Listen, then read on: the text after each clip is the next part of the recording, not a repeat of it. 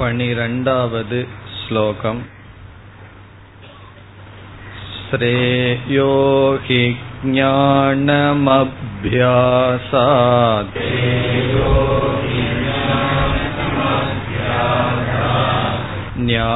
ज्ञानाध्यानं विशिष्यते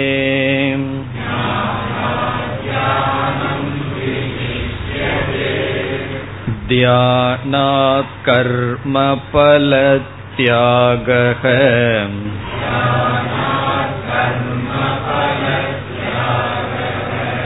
त्यागाचान्तिरनन्तरम्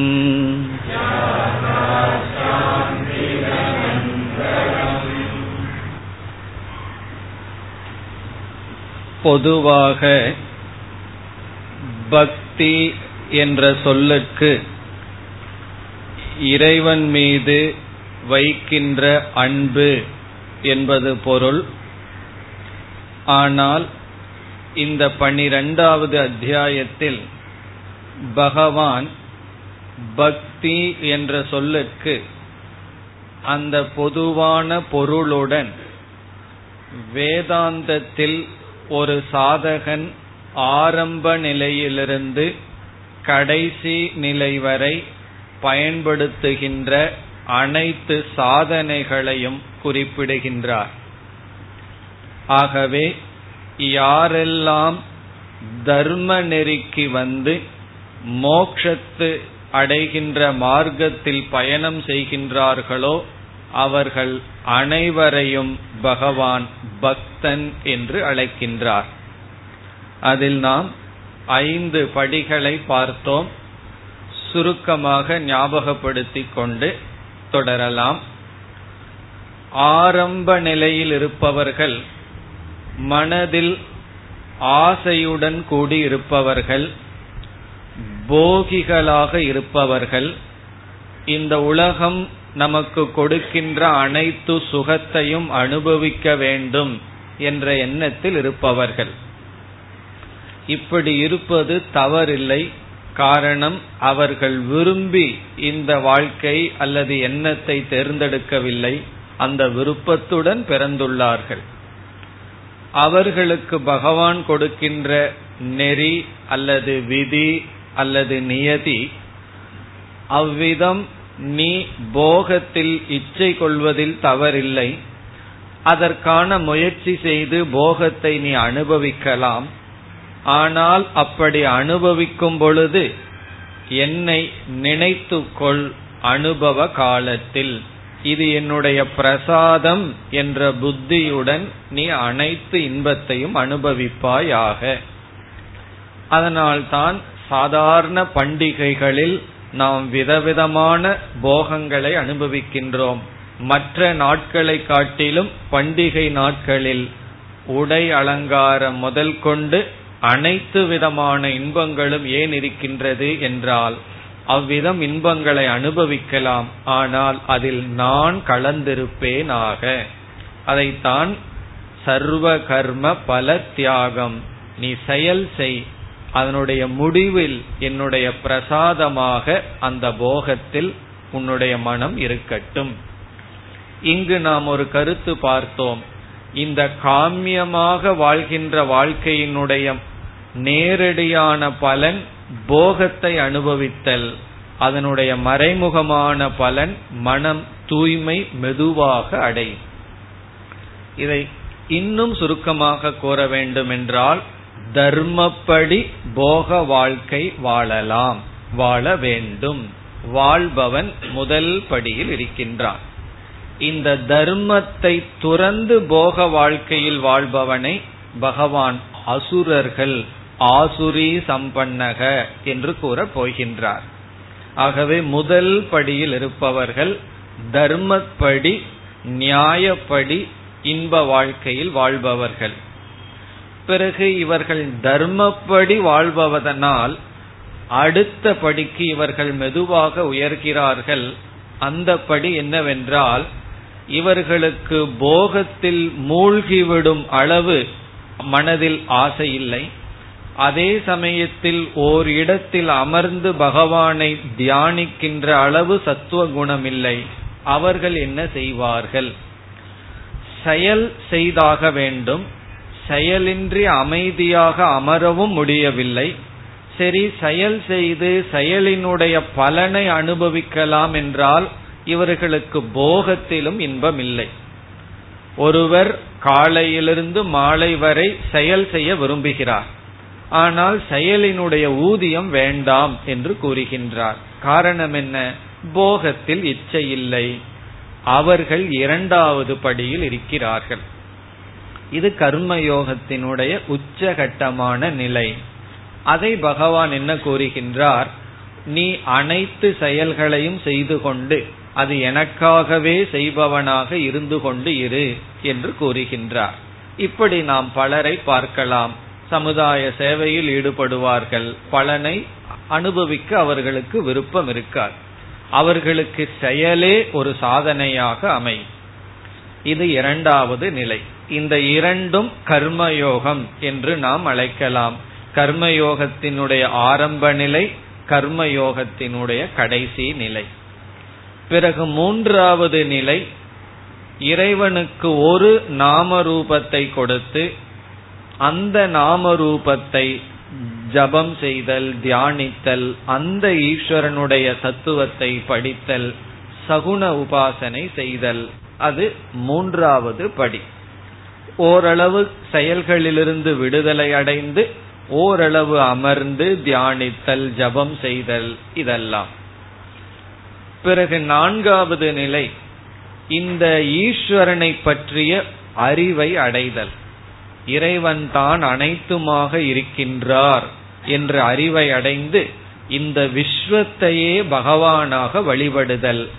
இந்த நான்காவது நிலையில் இருப்பவர்களுக்கு சகுண ஈஸ்வரனுடைய ஞானமும் ராகத்வேஷமும் குறைந்திருக்கும். அறிவும் இருக்கும் விருப்பு வெறுப்பும் குறைந்துள்ளது. ஆகவே உலகத்தை இறைவனாக பார்ப்பார்கள். பிறகு இதற்கு அடுத்த நிலை நிர்குண தத்துவத்தை அறிந்து அதில் நிஷ்டை அடைவதற்காக நேரடியான வேதாந்த சாதனத்தில் ஈடுபடுதல் சாஸ்திரத்தை கேட்டல் சிந்தித்தல் தியானித்தல் ஞான யோகிகள் என்று இந்த ஐந்து படியை பகவான் ஐந்தாவது படியிலிருந்து இந்த சாதனையில் ஈடுபட முடியவில்லை என்றால் இப்படி வா என்று படிப்படியாக வந்து பதினோராவது ஸ்லோகத்தில் முடிவுரை செய்தார். பிறகு பனிரெண்டாவது ஸ்லோகத்தில் இரண்டு கருத்தை பகவான் கூறினார் என்று சென்ற வகுப்பில் பார்த்தோம். ஒரு கருத்து ஏதோ ஒரு படியில் இருப்பது உத்தமம். இந்த ஐந்து படிகளுக்குள் நாம் எந்த படிக்கு தகுதியாக இருக்கின்றோமோ அந்த படியில் இருக்க வேண்டும். அதாவது தகுதி இல்லாமல் உயர்ந்த படியில் இருப்பதை காட்டிலும் தகுதியுடன் அல்லது சற்று கீழ்ப்படியில் இருப்பது பாதுகாப்பு என்று சொல்கின்றார். நான் இறைவனை பற்றிய ஞானத்தை அடைந்து விட்டேன் விஸ்வரூப பக்தி செய்கின்றேன். ஆகவே கோயிலுக்கு செல்ல மாட்டேன் பகவானுடைய ஒரு நாமத்தை தியானிக்க மாட்டேன் என்றெல்லாம் கூறி அந்த பக்தியும் இல்லாமல் இந்த பக்தியும் இல்லாமல் இருப்பதற்கு எந்த நிலையில் எனக்கு தகுதி இருக்கின்றதோ அதில் இருக்க வேண்டும் என்று கூறினார்.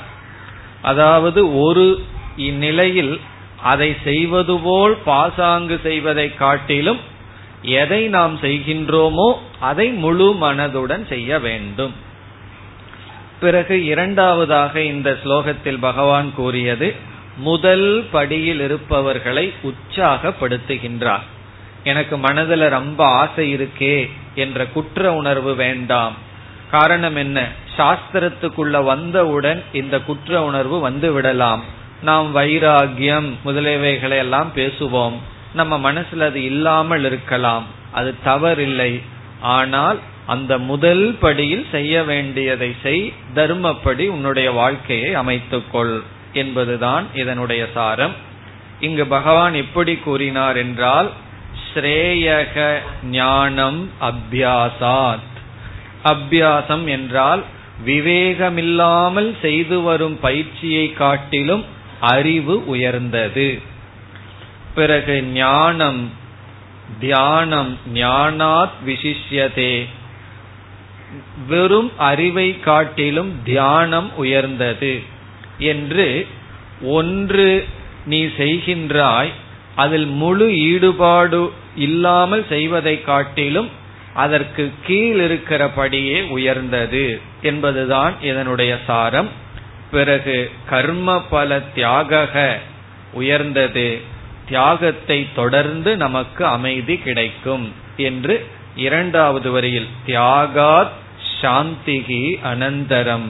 தியாகத்தை தொடர்ந்து நமக்கு என்ன கிடைக்கும்? அமைதி கிடைக்கும். படிப்படியாக நாம் முன்னேறுவோம். இவ்விதம் பனிரெண்டாவது ஸ்லோகத்துடன் பக்தி என்ற சாதனை முடிவடைகின்றது.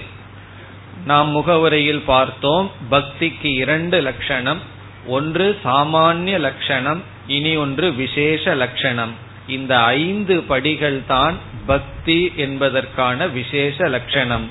இத்துடன் அர்ஜுனன் கேட்ட கேள்வி பகவானுடைய பதில் முடிவடைகின்றது.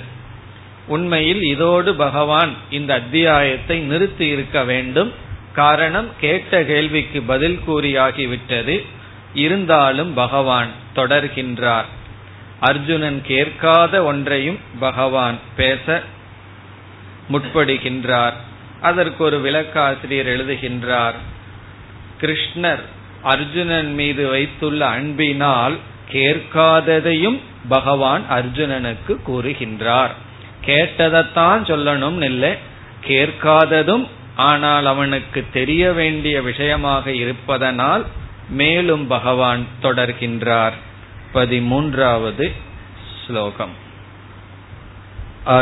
द्वेष्टा सर्वभूतानाम्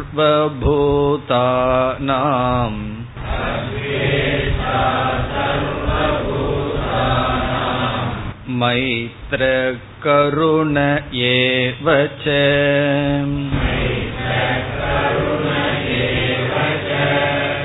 निर्ममो निरहङ्कारः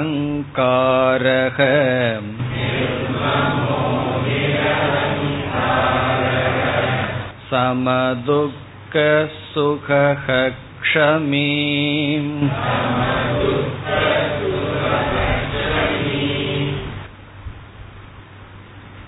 பதிமூன்றாவது ஸ்லோகத்திலிருந்து இந்த அத்தியாயம் முடியும் வரை இருபதாவது ஸ்லோகம் வரை பகவான் பராபக்த லட்சணம் என்ற தலைப்பை எடுத்துக் கொள்கின்றார்.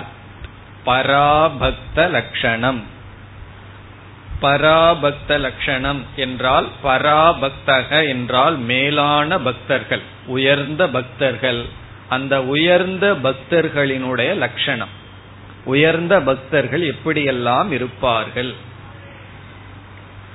இங்கு பராபக்தக என்ற சொல்லில் யார் குறிப்பிடப்படுகிறார்கள் என்றால் ஏற்கனவே பகவான் கூறிய ஐந்து படிகளையும் தாண்டி சென்றவர்களை பகவான் குறிக்கின்றார். சாதகர்களை குறிக்கவில்லை சித்தர்களை குறிக்கின்றார். சித்தர்கள்னா என்ன? சாதனைகளையெல்லாம் செய்து முடித்தவர்கள் சித்தர்கள். சித்தர்கள்னா நாம் ஏதோ கற்பனை செய்யக்கூடாது. குகைக்குள் உட்கார்ந்திருப்பார்னெல்லாம். சித்தர்கள் என்றால் சாதனைகளை செய்து முடித்தவர்கள். இவர்கள் சாதகர்கள் அல்ல சித்தர்கள். இங்கு பராபக்தக என்றால் அனைத்து படிகளையும் தாண்டி சென்றவர்கள். முதல் படியில் ஆரம்பிச்சு எந்த பிறவியில் ஆரம்பிச்சாரோ தெரியல. எல்லா படிகளையும் கடந்து அஞ்சாவது படியையும் கடந்து விட்டார்கள். அவர்களுக்கு இனி ஒரு சாதனையும் அவசியமில்லை. ஜீவன் முக்தர்களாக இருக்கின்றார்கள். அவர்களை பகவான் வர்ணிக்கின்றார். அவர்களெல்லாம் எப்படி இருப்பார்கள்? ஜீவன் முக்தி அடைந்தவர்களுடைய மனநிலையை பகவான் வர்ணிக்கின்றார். அதுதான் பதிமூன்றிலிருந்து இருபதாவது ஸ்லோகம் வரை வர இருக்கின்ற கருத்து. அதனாலதான் பன்னெண்டாவது அத்தியாயம் ஒரு பூர்ண சாஸ்திரமாகின்றது. காரணம் என்ன? ஆரம்ப நிலையிலிருந்து கடைசி நிலை வரை செய்ய வேண்டிய சாதனையை சொல்லி அந்த சாதனைகளையெல்லாம் தாண்டி சென்றவன் எப்படி இருப்பான் என்ற லட்சணமும் வருகின்றது. இது சிறிய அத்தியாயமாக இருந்தாலும் முழு சாஸ்திரம் இந்த ஒரு சிறு அத்தியாயத்தில் மிக அழகாக அடக்கப்பட்டு இருக்கின்ற இது போல் எல்லா சாதனைகளையும் கடந்து ஜீவன் முக்தர்களாக இருப்பவர்களை வர்ணிக்கின்ற இடம் பகவத்கீதையில் மூன்று இடத்தில் அமைந்துள்ளது. எல்லா சாதனைகளையும் செய்து சித்தர்களாக ஜீவன் முக்தர்களாக வாழ்ந்து வருபவர்களை வர்ணிக்க வர்ணிக்கின்ற இடம் மூன்று. ஒன்று இரண்டாவது அத்தியாயத்தில் ஸ்தித பிரஜ லட்சணம் என்ற இடத்தில் அமைந்துள்ளது. பதினெட்டு ஸ்லோகங்களில் இரண்டாவது அத்தியாயத்துல கடைசி பதினெட்டு ஸ்லோகங்கள். ஏன்னா அர்ஜுனன் வந்து ஸ்தித பிரஜனுடைய லட்சணம் என்ன என்று கேள்வியையே கேட்டு கேட்டுள்ளான். ஸ்தித பிரஜன்னா ஞானத்தில் நிஷ்டை அடைந்தவனுடைய இலக்கணம் என்ன? அதை பகவான் அங்கு வர்ணித்தார். இரண்டாவது இந்த இடம் பனிரெண்டாவது அத்தியாயத்தில் பராபக்த லட்சணம் என்ற பெயரில் வந்துள்ளது. இனி மீண்டும் பகவான் ஒரு இடத்தில் வர்ணிக்கப் போகின்றார். அது பதினான்காவது அத்தியாயத்தில் கடைசியில் குணாதீத லட்சணம் மூன்று குணங்களையும் கடந்தவனுடைய லட்சணம் என்ற இடத்தில் வர்ணிப்பார். இப்ப ஸ்தித பிரஜ லட்சணம் பராபக்த லட்சணம் பனிரெண்டாவது அத்தியாயத்தில் பதினான்காவது அத்தியாயத்தில் குணாதீத லட்சணம் மூன்று குணங்களையும் கடந்தவன். சத்துவம் ரஜஸ் தமஸ். இந்த மூன்றையும் கடந்தவனுடைய மனநிலையை வர்ணிப்பார். அதுவும் அங்கு அர்ஜுனன் கேள்வி கேட்பான். மூன்று குணத்தையும் கடந்தவன் எப்படி இருப்பான்? அதற்கு பகவான் பதில் கூறுவார். ஆகவே முழு கீதையில் இந்த மூன்று இடங்களில் நாம் ஜீவன் முக்தனுடைய வர்ணனையை பார்க்கலாம். திடீர்னு எப்பாவது ஜீவன் முக்தனுடைய வர்ணனையை பார்க்கணும்னு ஆசை வந்ததுன்னா அது தேடுறதுக்காக இங்கு கூறினேன் இந்த மூன்று இடங்கள் என்று. பிறகு வேறு இரண்டு இடங்களில் சில பண்புகளை பகவான் கூறியுள்ளார். சில வேல்யூஸ் அது பதிமூன்றாவது அத்தியாயத்திலும் பிறகு பதினாறாவது அத்தியாயத்திலும். பதிமூன்றாவது அத்தியாயத்துல இருபது நட்பண்புகளை பகவான் கூற இருக்கின்றார். என்னென்ன குணங்களெல்லாம் நமக்கு இருக்க வேண்டும் என்று கூறுவார். பிறகு பதினாறாவது அத்தியாயத்தில் தெய்வீக சம்பத் ஆசுரி சம்பத் என்று கூற இருக்கின்றார். அங்கும் சில பண்புகள் வர இருக்கின்றது. இந்த இடங்களிலும் ஞானிக்கு இப்படிப்பட்ட சில பண்புகள் இருக்கின்றது என்றும் வர்ணிக்கின்றார்.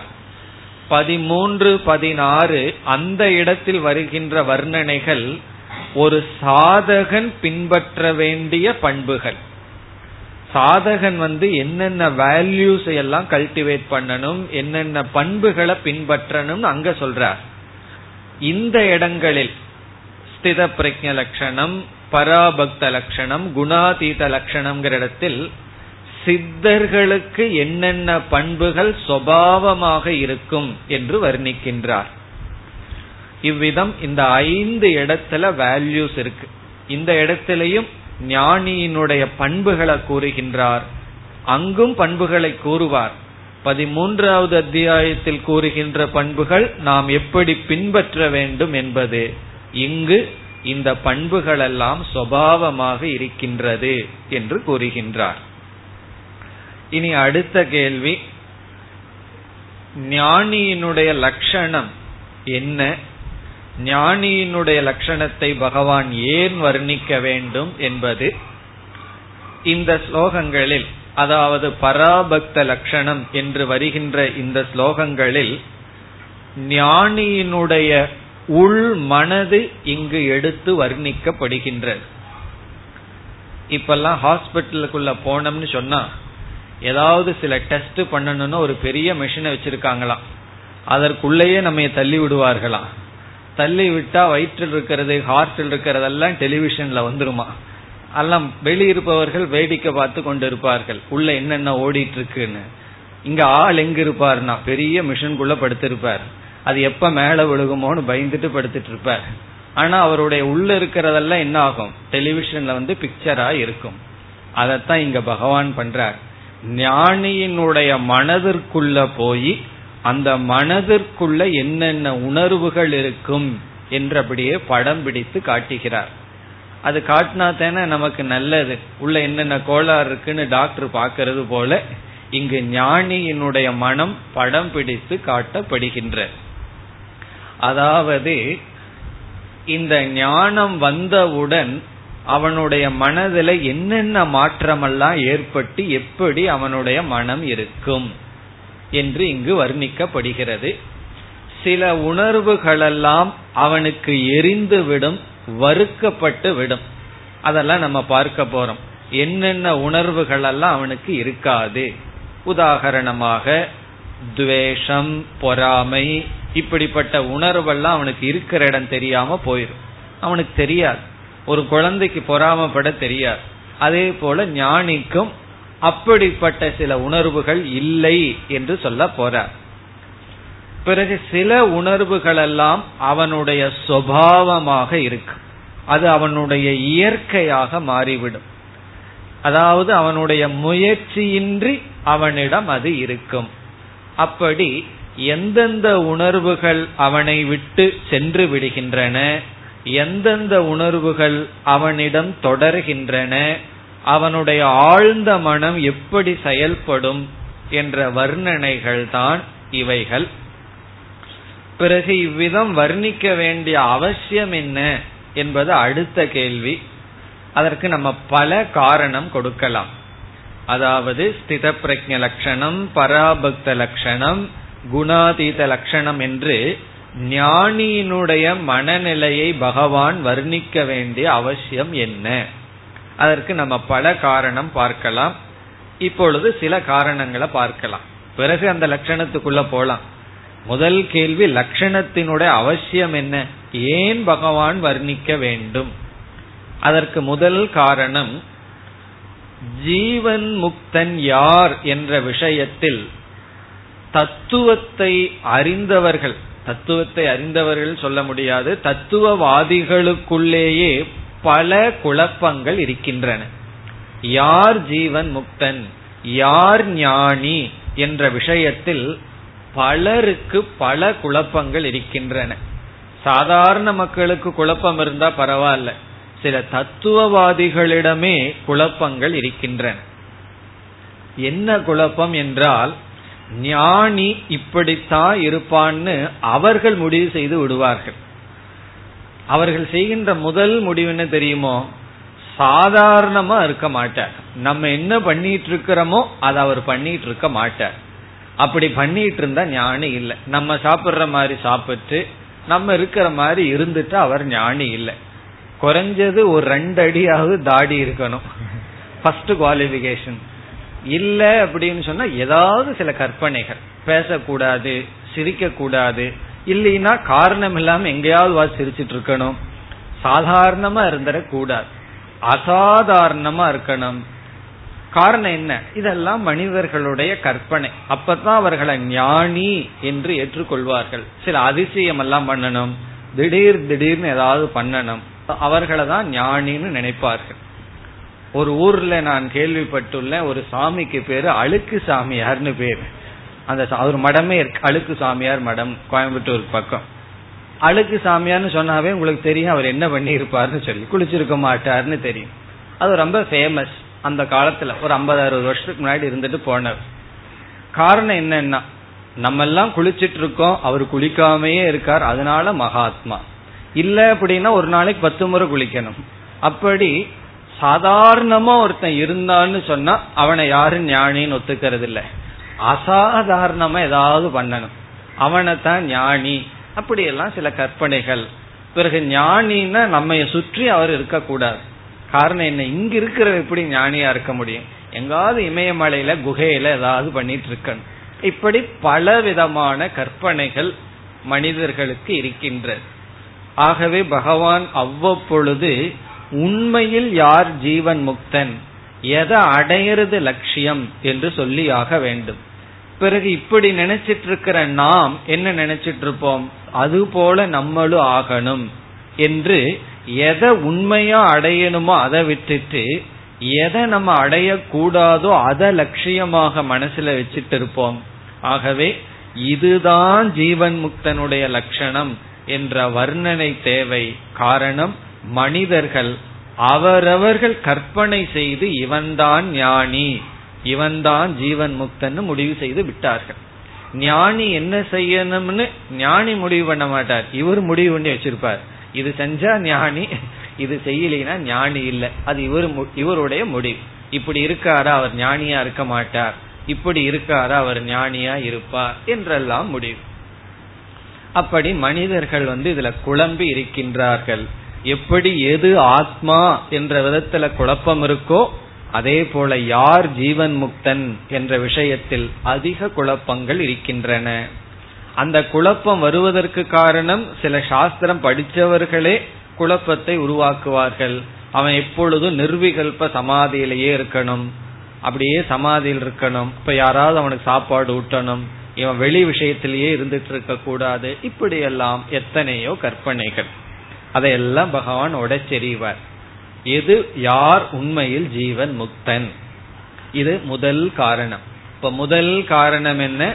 சரியான அறிவை கொடுப்பதற்காக. யார் ஜீவன் முக்தன் என்ற அறிவை கொடுப்பதற்காக அந்த ஜீவன் முக்தனை பகவான் வர்ணிக்கின்றார். இனி இரண்டாவது காரணம் இந்த வர்ணனைகளை நாம் கேட்கும் பொழுது இப்படிப்பட்ட லட்சியத்தை அடைய வேண்டும் என்ற உற்சாகம் நம்முடைய மனதில் தோன்றும்.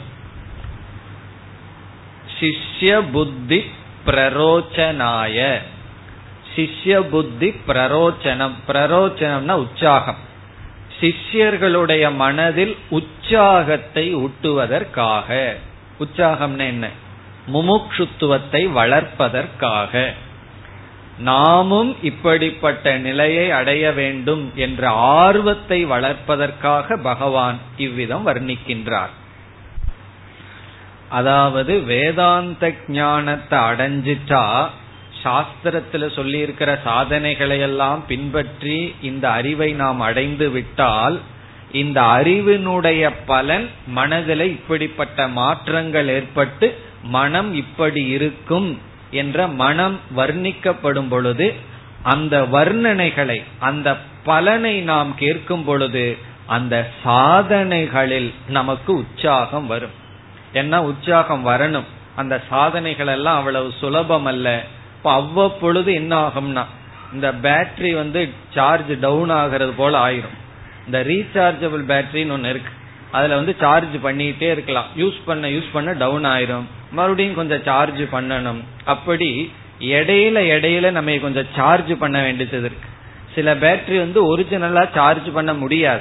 அந்த பேட்டரி எல்லாம் இந்த கிளாஸுக்கு எல்லாம் வந்து பிரயோஜனம் இல்லை. பிறகு சார்ஜபிள் பேட்டரியா நம்ம இருக்கணும். சார்ஜ் போனாலும் பரவாயில்ல. அந்த சார்ஜ வாங்கிக்கிறதுக்கு கெப்பாசிட்டி இருக்கணும். சில பேட்டரி சார்ஜ் போயிட்டா தூக்கி போட்டுருணும் அடுத்த பிறவியில தான் சான்ஸ் சில பேட்டரி எல்லாம் அப்படி இல்லை. போனாலும் சார்ஜ வாங்கிக்கலாம். இப்ப பகவான் இடையில இடையில கொஞ்சம் சார்ஜ் பண்ணி கொடுக்கணும். எப்படின்னா ஒரு உற்சாகத்தை ஓட்டுறது எப்படி? தத்துவத்தையே சொல்லிட்டு போனா என்ன ரொம்ப போர் அடிக்குதுன்னு தோணிரும். இடையில இடையில பகவான் அழகா வர்ணிக்க போறார். ஜீவன் முக்தனுடைய மனசு இவ்வளவு அழகா இருக்க போகின்றது என்று. இரண்டாவது காரணம் முதல் காரணம் சரியான ஞானத்தை கொடுக்கிறது. இரண்டாவது காரணம் நமக்கு உற்சாகத்தை சாதனையில் ஊட்டுவதற்காக. என்னென்ன சாதனை இருக்கோ அதுல ஆர்வத்தை பகவான் ஊட்டுவது எப்படின்னா அந்த பிரயோஜனத்தை காட்டி. இது வந்து பகவானுடைய மெத்தட் அல்ல. எல்லா மெத்தடும் இன்னைக்கு வந்து ஒரு பொருளை வந்து விற்கணும்னு சொன்னா அட்வர்டைஸ்மெண்ட் எல்லாம் நீங்க பார்ப்பீர்கள் டெலிவிஷன்ல அதுல எதை போக்கஸ் பண்ணுவான்? அதை எப்படி யூஸ் பண்ணணுங்கிறத விட அதை யூஸ் பண்ணா என்ன பிரயோஜனம்? அந்த பலனை தான் உடனடியாக காட்டுவார்கள். தலைவலிக்குதா? இந்த மாத்திரையை சாப்பிடுன்னு கொடுத்த உடனே ஒரு செகண்டுக்கு முன்னாடி ரொம்ப சோகமா இருப்பார். மாத்திரை உள்ள போடணுடனே முகம் பளிச்சுன்னு ஒரு சிரிப்பு வரும். காரணம் என்ன? பிரயோஜனம். இந்த மாத்திரை இந்த பிரயோஜனத்தை கொடுக்கும். இப்ப பிரயோஜனத்தை பார்த்தோம்னா தான் சாதனையில நமக்கு உற்சாகம் ஏற்படும். அதற்காக இந்த வர்ணனை. அப்படின்னா என்ன? இந்த பதிமூணாவது ஸ்லோகத்திலிருந்து இருபதாவது ஸ்லோகம் கேட்ட உடனே நம்ம எல்லாத்துக்கும் ஃபுல் சார்ஜ் ஆயிருக்கணும்.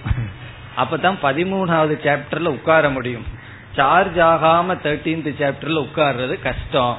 ஏன்னா கொஞ்சம் ஹார்டா பகவான் உபனிஷத்தினுடைய கருத்தை எடுத்துக்க போறார். ஆகவே பதிமூணாவது அத்தியாயத்துக்கு நம்ம பகவான் தயார்படுத்துறார். கொஞ்சம் சார்ஜ் படுத்தி விடுறார். இப்படிப்பட்ட பலன் உனக்கு கிடைக்கும் ஒழுங்காக சாஸ்திரத்தை கேட்டு புரிந்து கொண்டால். இது இரண்டாவது பிரயோஜனம். மூன்றாவது பிரயோஜனம் என்னவென்றால் இதையும் சங்கரர் வேறு இடத்தில் கூறுகின்றார்.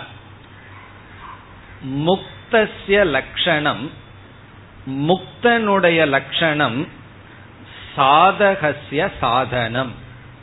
சாதகர்களுக்கு சாதனமாக அமைகின்றது. எது லட்சணமாக இருக்கின்றதோ அது சாதகர்களுக்கு சாதனையாக அமைகின்றது. இதுவும் ஒரு முக்கியமான கருத்து.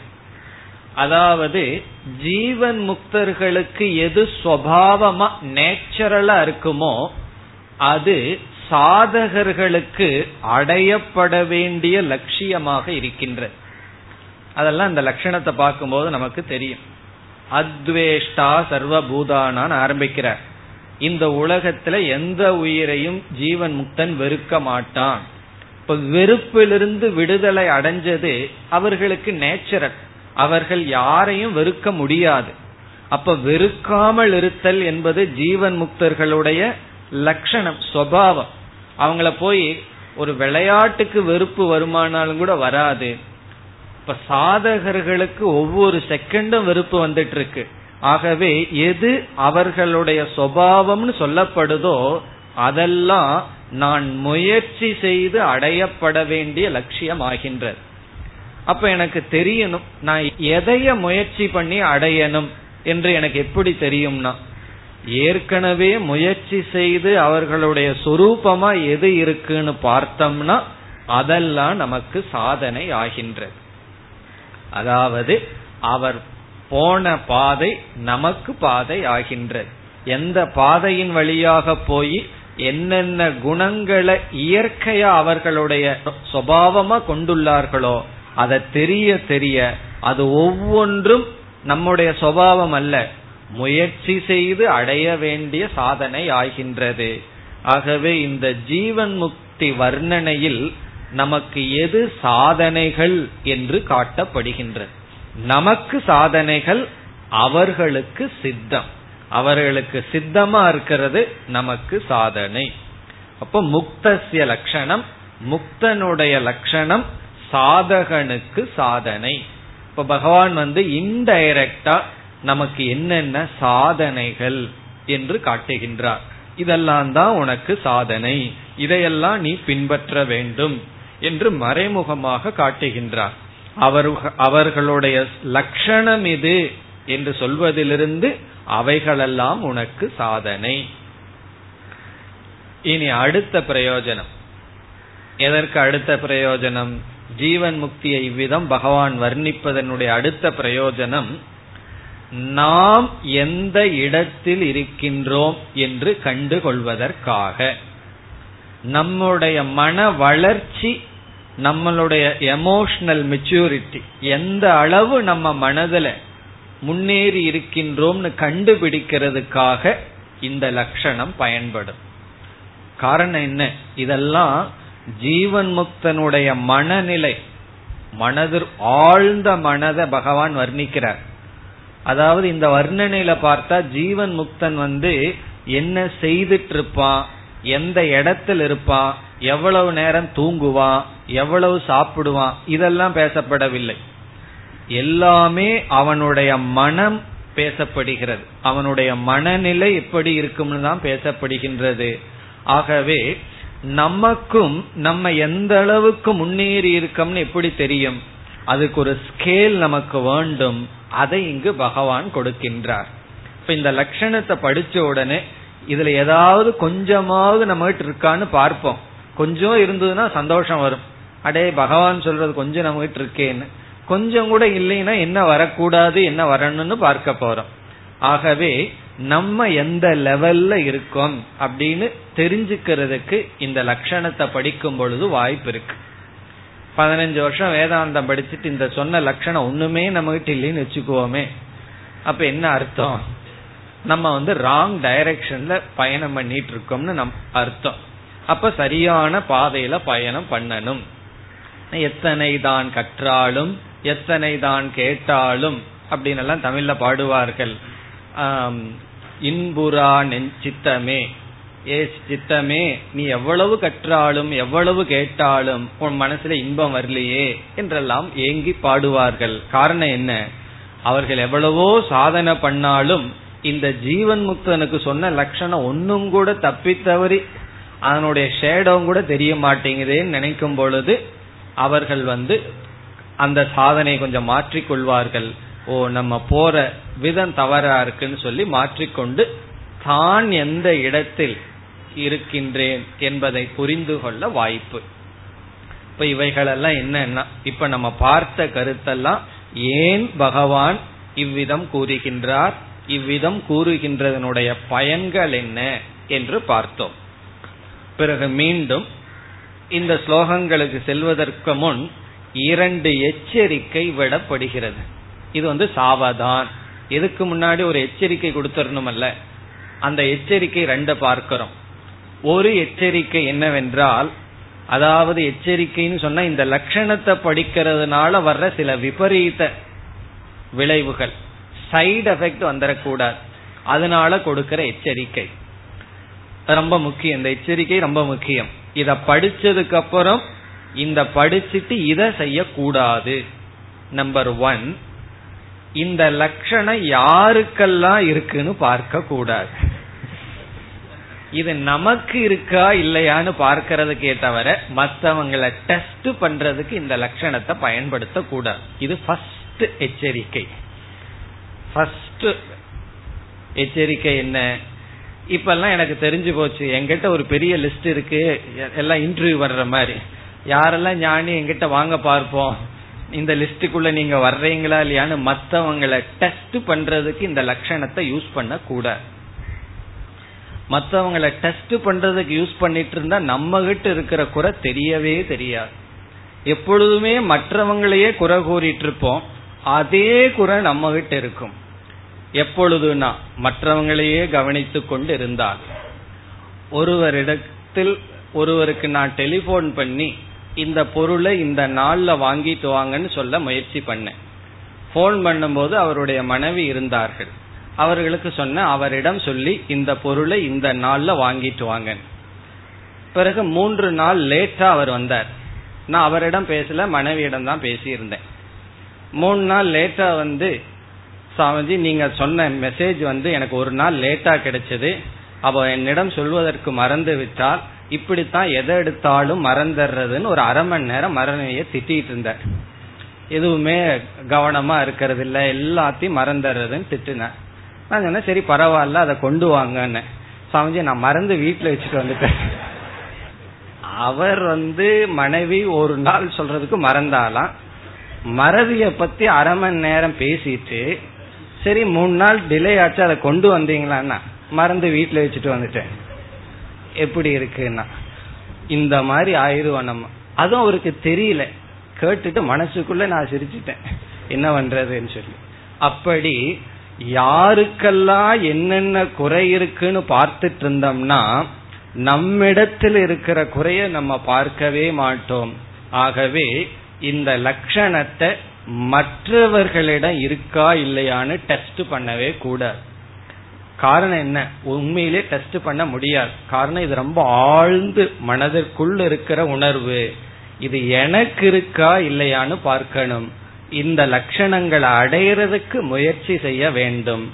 ஆகவே ஒரு முக்கியமான ஃபர்ஸ்ட் வார்னிங் என்ன? இத வந்து மற்ற இடத்துல இருக்கான்னு டெஸ்ட் பண்ண கூடாது இப்ப செகண்ட் வார்னிங் ரெண்டாவது என்ன தெரியுமா? இத படிச்ச உடனே நமக்கு குற்ற உணர்வு வரக்கூடாது. கில்ட் ஃபீலிங் வரக்கூடாது. இதெல்லாம் இல்லையே. குறைவா இருக்கே.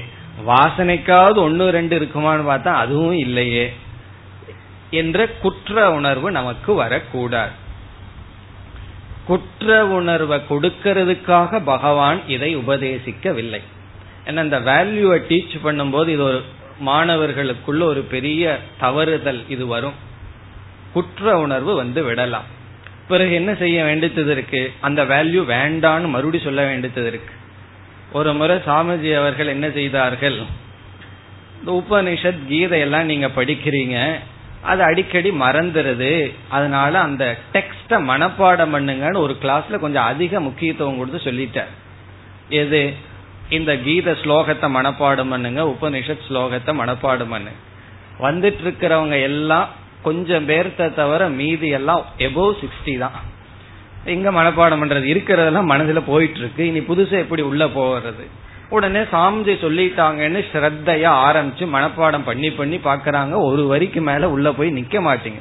உள்ள போகுது அரை மணி நேரத்துக்கு மேல நிக்க மாட்டீங்க. அப்ப எல்லாத்துக்கும் ஒரு கில்ட் ஃபீலிங் குற்ற உணர்வு வந்து எல்லாத்துக்கும் துக்கம் அதிகமாயிடும். அதெல்லாம் ஒவ்வொருவர் வந்து சாமிஜி நீங்க சொன்னீங்க முடியலன்னு கம்ப்ளைண்ட் பண்ண ஆரம்பிச்சிட்டாங்க. உடனே அடுத்த கிளாஸ்ல சாமிஜி மனப்பாடம் பண்ண வேண்டாம். கீதை உபனிஷத்தெல்லாம் டீச்சருக்கு தான் மனப்பாடம் பண்ணணும். உபதேசம் பண்றவங்க தான் மனப்பாடம் பண்ணா அது நல்லது. ஜீவன் முக்தனா இருக்கிறவங்க அர்த்தத்தை புரிஞ்சுட்டா போதும். மனப்பாடம் பண்றது அனாவிஷயம். வெறும் சப்தம் தானே. அபரா வித்யா இப்படி. எல்லாத்துக்கும் ஒரே சந்தோஷம். காரணம் என்ன? மனப்பாடம் பண்ண வேண்டாம்னு சொல்லிட்டாரு. எதுக்கு பண்ணணும்? பண்ணிட்டு இருக்கிறவங்களை பார்த்து பாரு. அனாவசியமா நீ பண்ணிட்டு இருக்க எனக்கு அந்த சாரத்தை நான் புரிஞ்சுட்டு அது போதும். மோக்ஷத்துக்கு அது போதும். சொன்னோன்னா ஒரே சந்தோஷம். இப்ப ஃபர்ஸ்ட் சொன்ன வேல்யூ என்னாச்சு?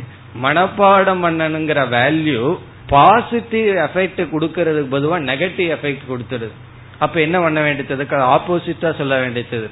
அதற்கு பிறகு ஏதாவது குரு ஸ்தோத்திரமாவது ஒன்னு மனப்பாடம் பண்ணலான்னு அந்த ஆர்வமும் போய் வேண்டாமே அதெல்லாம் அனாவசியமேனு வந்தாச்சு.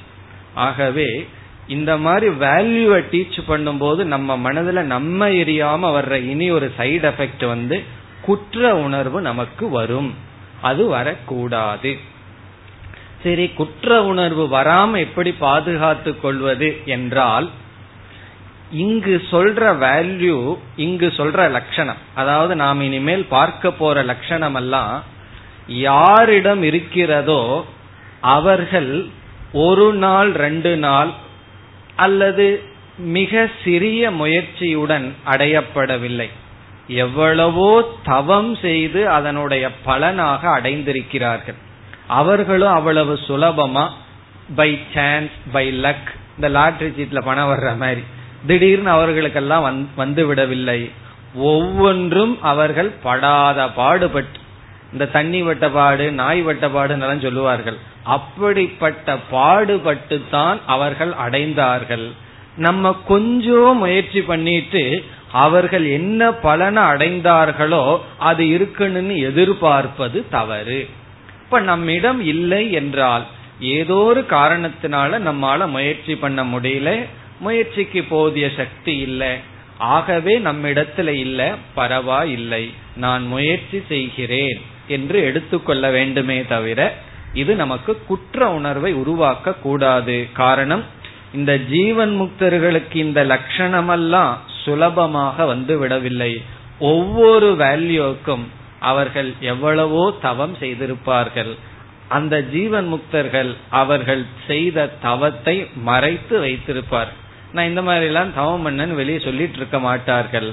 ஆகவே நாம ஜீவன் முக்தர்களை பார்க்கும் பொழுது தவத்தினுடைய பலனைத்தான் பார்க்கின்றோம்.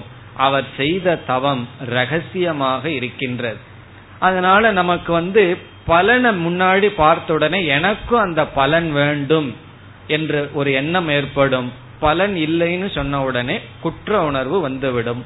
அதுவும் வரக்கூடாது. ஆகவே முயற்சியினால் நான் அடைவேன். ஏதோ இருக்கிறது இருக்கட்டும் என்று நாம் மெதுவாக முயற்சி செய்ய வேண்டும். இதெல்லாம் என்னன்னா இந்த பதிமூணாவது ஸ்லோகத்திற்குள்ள செல்வதற்கு முன்னாடி போடப்படுகின்ற ஒத்திகை. இந்த பேக்ரவுண்டோட இனி நம்ம இந்த ஸ்லோகத்திற்குள் செல்லலாம். இனி வருகின்ற அனைத்து ஸ்லோகங்களிலும் ஜீவன் முக்தனுடைய மனநிலை வர்ணிக்கப்படுகின்றது. முதல் வர்ணனை முதல் வேல்யூ அத்வேஷ்டா சர்வபூதானாம். சர்வபூதானாம் அனைத்து உயிர்களையும் அனைத்து ஜீவராசிகளையும் இங்கு பூதானாம் என்றால் ஜீவராசிகள் அனைத்து ஜீவராசிகளையும் சர்வம்ன அனைத்து அனைத்து ஜீவராசிகளையும் அத்வேஷ்டா வெறுக்காதவன். யாரையும் வெறுக்காதவன். அனைவரிடத்திலும் வெறுப்புணர்வு அற்றவன். இதுதான் ஃபர்ஸ்ட் லட்சணம். பெஸ்ட் லட்சணம்னு சொல்லலாம். வெறுப்பு என்ற உணர்விலிருந்து விடுதலை அடைந்தவன். இவனுக்கு வந்து வெறுப்புணர்வு கிடையாது. யாரிடத்தில் சர்வ பூதானா எல்லா ஜீவராசிகளிடமும் இவனுக்கு வெறுப்பு கிடையாது. இப்ப இதுல இருந்து என்ன தெரிகிறது? வெறுப்பு என்ற உணர்விலிருந்து இவன் விடுதலை அடைகின்றான்.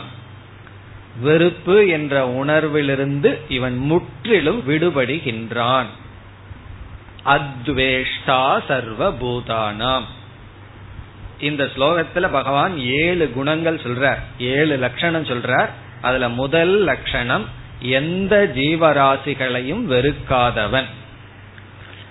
அதாவது சாதகர்கள் அவஸ்தையில நம்ம இருக்கும் பொழுது நாமளும் யாரையும் வெறுக்க கூடாதுன்னு முயற்சி பண்ணுவோம். சாதகர்களாக இருக்கின்ற நாம். அதாவது ஆத்ம ஞானமோ ஞான நிஷ்டையோ நமக்கு வரல. அந்த ஞானமெல்லாம் வரணும்னு சொன்னா யாரையும் வெறுக்காதேன்னு சொல்லுவோம். அப்போ நாம மற்றவங்களை வெறுக்க கூடாது என்று ஒரு சாதகன் பின்பற்றும் பொழுது அதற்கு காரணம் வேறு. ஏன் மற்றவங்களை வெறுக்கணும்? அவர்களும் பகவானால் படைக்கப்பட்டவர் நம்மளும் படைக்கப்பட்டவர். மற்றவங்களை வெறுத்தா அது எனக்கு தான் கஷ்டம். என்னுடைய மனதுதான் சஞ்சலப்படும். இப்படிப்பட்ட லெவல்ல இருந்து மற்றவங்களை வெறுக்காம இருக்கணும்னு முயற்சி செய்து பிராக்டிஸ் பண்ணுவோம். இடையில இடையில தோல்வி அடைஞ்சிருவோம் வெறுக்க கூடாதுன்னு சொல்லிட்டே பல்ல கடிச்சிருவோம் வெறுப்பு வந்துடும் பரவாயில்லை. வெறுக்க கூடாதுன்னு சாதக நிலையில ஏன் வெறுக்க கூடாதுங்கிறதுக்கு காரணம் வேறு. முக்தர்கள் ஏன் அவர்கள் வெறுப்பதில்லை என்பதற்கு காரணம் வேறு. ஆகவே இந்த வேல்யூஸ் எல்லாம் நம்ம பார்க்கும் பொழுது நம்ம வந்து எந்த அடிப்படையில முக்தன் வெறுக்காம இருக்காங்கிற அடிப்படையில வெறுக்காம இருக்க முடியாது. ஏன்னா அவனுடைய நிலைக்கு நாம் செல்லவில்லை. சென்றிருந்தால் ஓகே. முக்தன் அடைஞ்ச அந்த ஞானத்தினுடைய நிலையிலிருந்து இவனுடைய வேல்யூ வேறு. சாதகர்கள் பின்பற்ற வேல்யூ வேறு. நம்ம பதிமூணாவது அத்தியாயத்தில் என்ன செய்ய போகின்றோம்? பதிமூணு பதினாறில் அந்த வேல்யூவை எல்லாம் எடுத்துட்டு சாதகர்களாக இருக்கின்ற நாம் எப்படி அதை பின்பற்றணும்? என்னென்ன விதத்துல அந்த வேல்யூவை நம்மயம் ஆக்கி கொள்ளணும்னு பார்க்க போறோம். அந்த இடத்துல அதாவது பதிமூணாவது அத்தியாயத்துல வர்ற பண்புகள். ஆனா இந்த இடத்துல முக்தர்கள் எந்த ஆங்கிள் இருந்து வெறுப்பதில்லை. எந்த நிலையிலிருந்து இந்த குணத்துடன் இருக்கிறார்கள்னு பார்க்க போகின்றோம். ஆகவே இங்கு நம்ம பார்க்கின்ற காரணம் வேறு. இனி பண்புகளை பார்த்து அவைகளெல்லாம் எப்படி நமக்கு வர வேண்டும்ங்கிற இடத்துல பார்க்க போற காரணம் வேறு. இப்பொழுது புரிகின்றதல்லவா? வேறுபாடு. முக்தர்கள் அவர்கள் அடைந்த ஞானத்தை மையமாக வைத்துக்கொண்டு அதன் அடிப்படையில் இந்த குணங்கள் அவர்களுக்கு இருக்கின்றது. இப்ப அந்த ஆங்கிள் தான் பார்க்க போறோம்.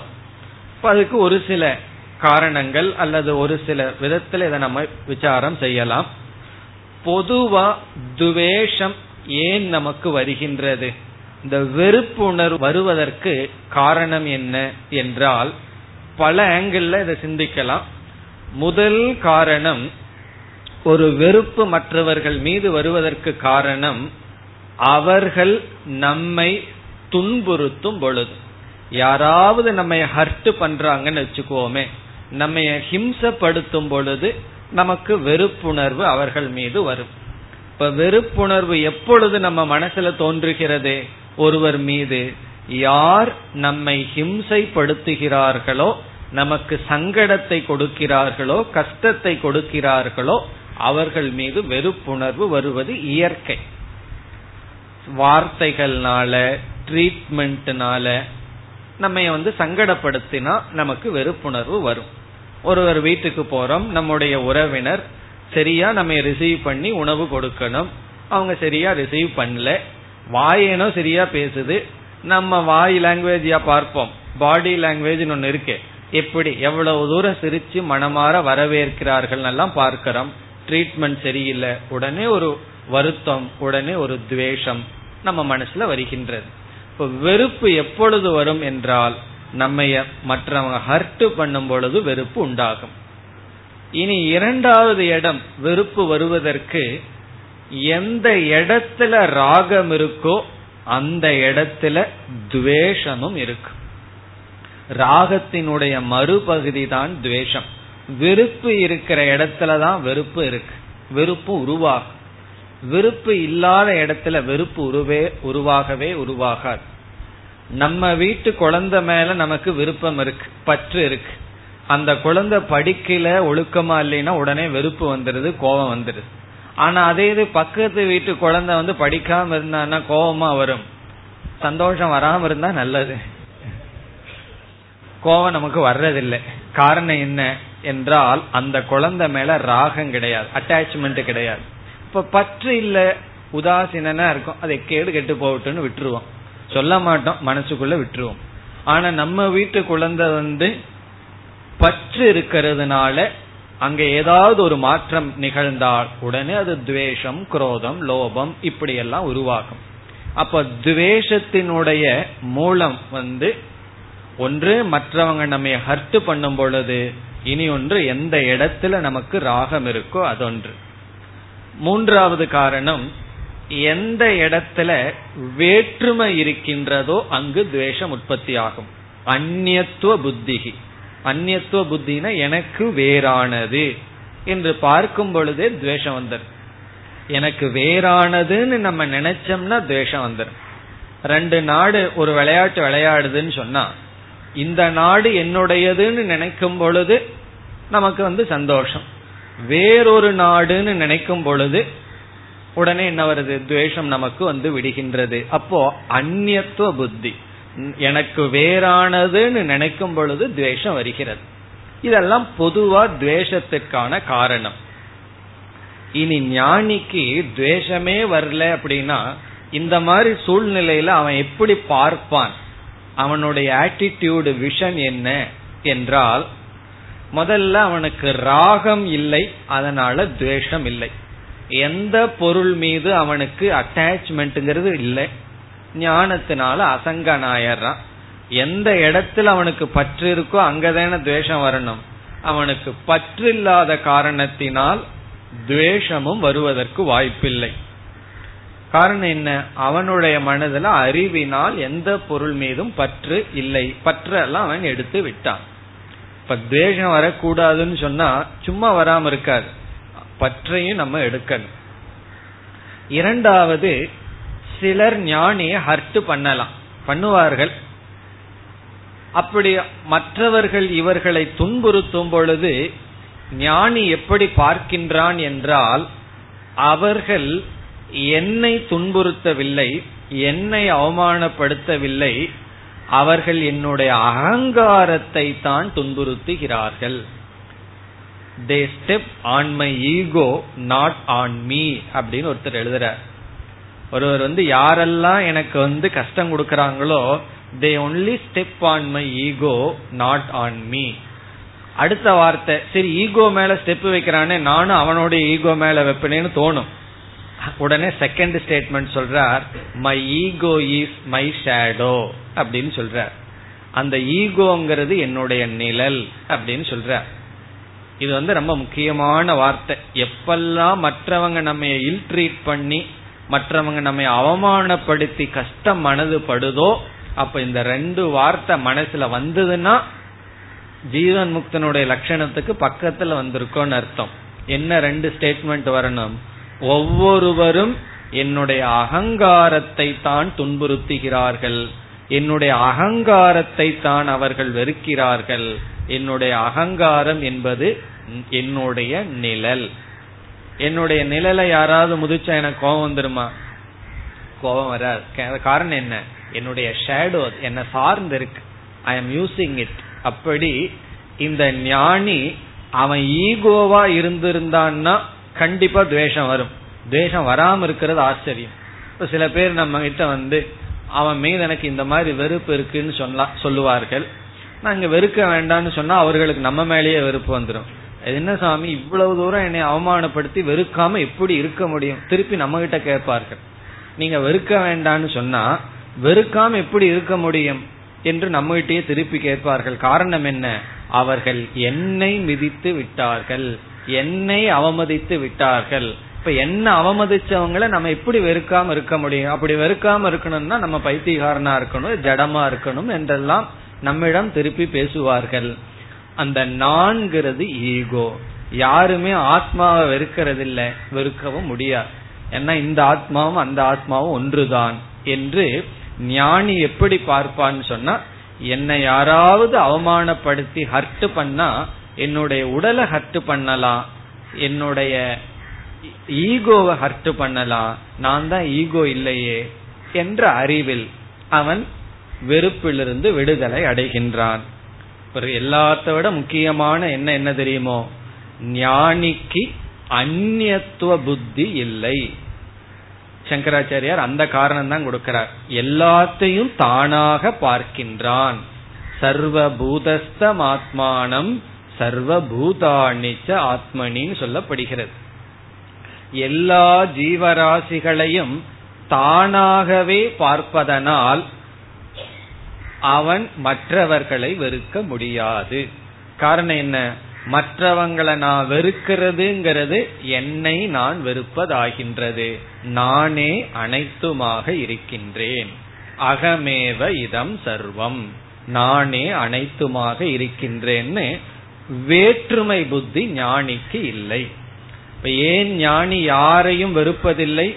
அல்லது வெறுப்புங்கிற உணர்விலிருந்து எப்படி விடுதலை அடைகின்றான்? என்றால் அவனுக்கு வேற்றுமை புத்தி இல்லை. அவனை மற்றவர்கள் துன்புறுத்தும் பொழுது அவன் தன்னை துன்புறுத்தியதாக நினைப்பதில்லை. தன்னுடைய நிழலை அவர்கள் துன்புறுத்தியதாக நினைக்கின்றான். அப்ப தன்னை தன் மீது பகைவர்களா வர்றவங்க ஞானி என்ன நினைப்பான்? அவன் என்னுடைய நிழலோடு சண்டை போட்டுட்டு இருக்கான் நான் எதுக்கு இதுல தலையிடணும்னு விட்டுருவான். இப்ப யாரோ ஒருத்தர் வந்து நம்ம நிழலோடு சண்டை போட்டுட்டு இருந்தா நம்ம என்ன பண்ணுவோம்? கொஞ்சம் நல்லா சண்டை போடுப்பான்னு வேடிக்கை வந்து பார்ப்போம். அது போல உலகமே என்னுடைய நிழலோடு விளையாடி கொண்டிருக்கின்றது. என்னோடு யாரும் இல்லை. இப்படிப்பட்ட சிந்தனை. இவ்விதம் பகவான் ஒவ்வொன்று குணமாக கூறுகின்றார். மேலும் அடுத்த வகுப்பில் தொடரலாம். ஓம் போர் நமத போர் நமிதம் போர் போர் நமுதச்சதேம் पूर्णस्य पूर्णमादाय पूर्णमेवावशिष्यते ॐ शान्ति शान्ति शान्तिः